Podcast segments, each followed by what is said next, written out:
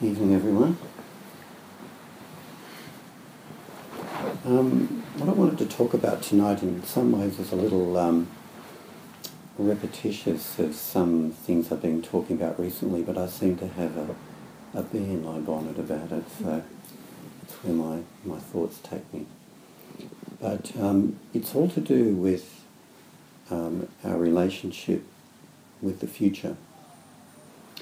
Um, often in talking about meditation practice and and living in the present moment, usually talking around it usually goes back to talking about the past, I've found, and how we're conditioned by the past, you know, how much the past and painful experiences might intrude on our present moment experience. But I don't think we spend enough time perhaps looking at how we relate to the future and that the impact it has on us. Um, of course, as you all know, the whole point of practicing Zen is to inhabit the present moment.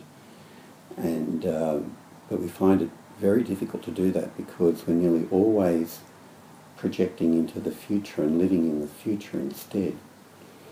And you may remember a few Tuesdays ago, if you were here, I began a, a, talk by saying what's the difference between a gambler and a meditator?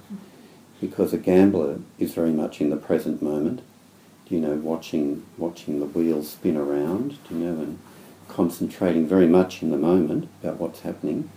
And that's what we're supposed to be doing in meditation as well, being focused on the moment. But the difference between a gambler and a meditator is their relationship with the future.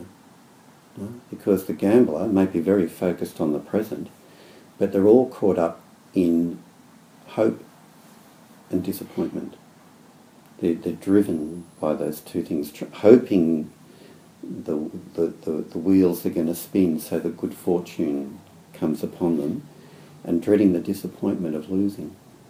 And as we all know, gambling can become an addiction. Mm-hmm. And so people begin meditation usually with many, many expectations about what it's going to do for them and the benefits that are going to come. But as much as our mind are full of expectations, um, we're not actually in the flow of the present moment. So my, my next question is, what's the difference between an unenlightened meditator and an enlightened meditator? Right? The unenlightened meditator is full of expectations of what it's going to do for them and driven by hope and driven by dis- and then experiencing disappointment when it doesn't turn out to be what they it is and what they've invested into it. And an enlightened meditator is someone who just sits there without any expectations about what it will bring. And therefore, because those expectations have dropped away, they more effortlessly just become present because they've got that whole distraction going on all the time. And it's, it's interesting, Diana um, uh, chose the reading she did tonight because I was actually going to ask you to do that one, but you read my mind on um, meditation by, by Dogen.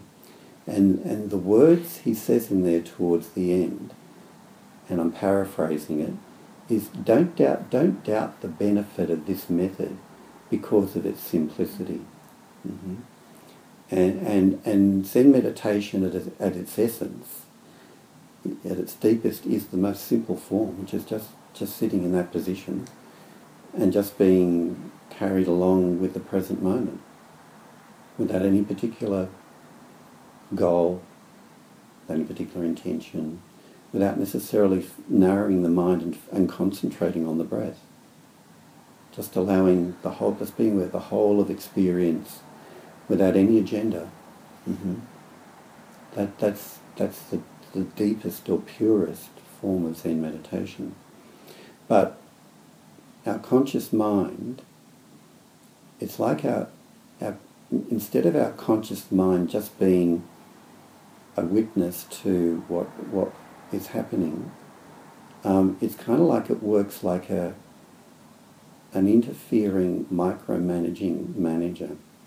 all the time. You know, it can't just it can't just sit there as the witness and let the brain do whatever it wants to do or the body do what it wants to do. It's like it's got a control show all all the time. Mm-hmm. You know, we'll do this, we'll do this, you know. and all the time, it's it's because of its relationship with the future. We, we've got to feel safe. We've got to feel secure. You know, I'm just organising you so you'll be safe and secure, and you'll do the right thing because we don't know what the future will bring. We've got to organise the, the future.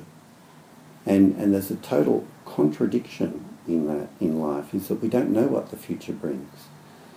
Each moment is changing, changing, changing, and yet this, this deluded conscious mind thinks it can organise everything and plan everything to the nth degree so nothing bad will happen. And there you have the fundamental conflict being a human being, if you think that way. So when, when we settle into meditation, it, it's, it's, it's like telling the conscious mind to, look, just have a, just relax, would you? You know? You don't have to run the show. Just relax and we'll just breathe here and stay erect and be present and, and you just have to witness what's going on. That's all it needs to do. Mm-hmm. And come back, come back to, to body wisdom. Mm-hmm instead of the, the mind taking over. It's really quite simple.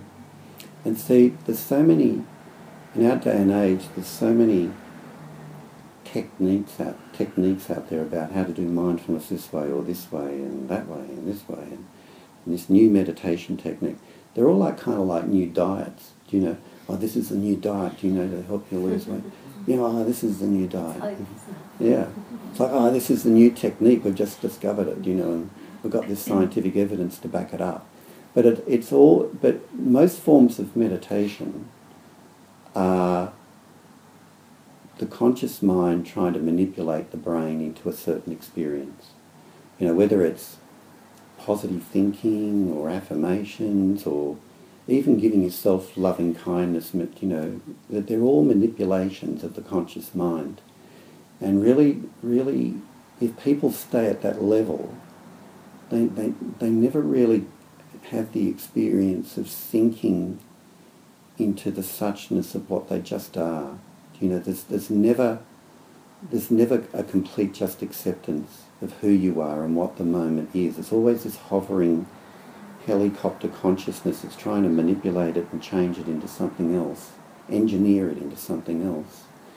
Um, they can be they can be useful as preliminary practices to learn how to focus the mind and so on. I'm not saying there's no benefit to it, but if we're always the conscious mind is always hovering like that and interfering, um, we'll never really truly get the point of Zen practice we'll never really truly know what it's like just to settle into what we are, who we are, where we are, mm-hmm. and just enjoy it for what it is.